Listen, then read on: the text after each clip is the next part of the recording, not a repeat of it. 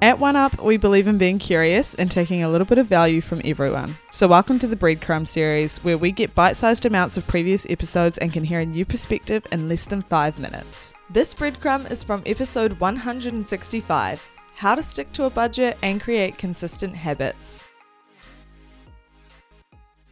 If you are a spender, what are the things you typically spend all your money on? Is it clothes? Is it food? Is it the casino? Like, what is it? What is it for you that is your guilty pleasure that is the thing that tempts you more than anything else? What is the thing that you like to spend money on? And so, what things are you putting in place to make sure that if you do want to spend money on that thing, you either have the money or you have a replacement habit? So, it makes you feel like you're doing that thing, but you're actually doing something else, or yeah, it's taking over that habit for you getting to know your personal situation is also things like what would motivate you to work on your budget or have the habit of going over your finances each week.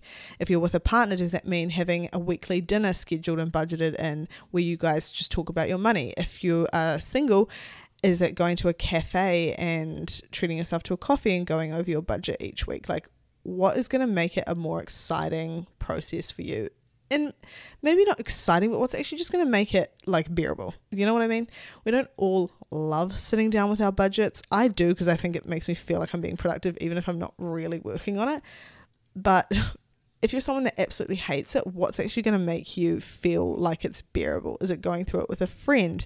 Is it watching a YouTube video? Like, what is it to you? And this is where like the the type of budget you choose is important.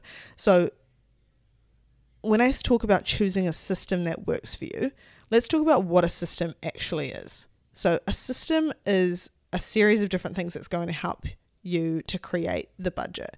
So, things like the budgeting platform, uh, the budgeting routine, the budgeting style, and then your boundaries. So, all things I've just recently discussed in what I was just saying there, but to go through it in a more systematic way a budgeting platform is something like I use my financial planner collab with Live Lively, which is an Excel sheet that has all the different tabs I need to keep control of my money. There's a website called EveryDollar, which is kind of the reverse budgeting method where you um, are trying to get your like the end number after you put in your income down to zero because you're just reconciling all your different expenses.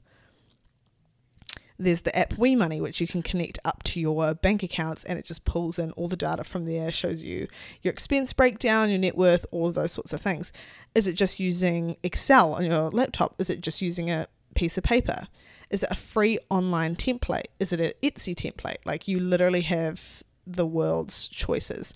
And sometimes this will take trial and error. I've tried many different things. I always prefer my financial planner because it's pretty and it's in my colors and I designed it with Sarah from Live Lively so it has like everything that I would find to be most ideal obviously but you will probably have to do a few rounds of budgets to work out what's going to work best for you and that's okay it's okay for this process to take time it is annoying it is frustrating and it's yeah it sucks overall a lot of the time but this is what i'm talking about when i say you make your routine bearable or enjoyable, which is the next thing. Like, how are you going to do it? When are you going to do it? Knowing yourself is knowing things like when you get paid. So, is it going to be weekly or monthly, or how are you going to organize that? And having a routine is building a habit.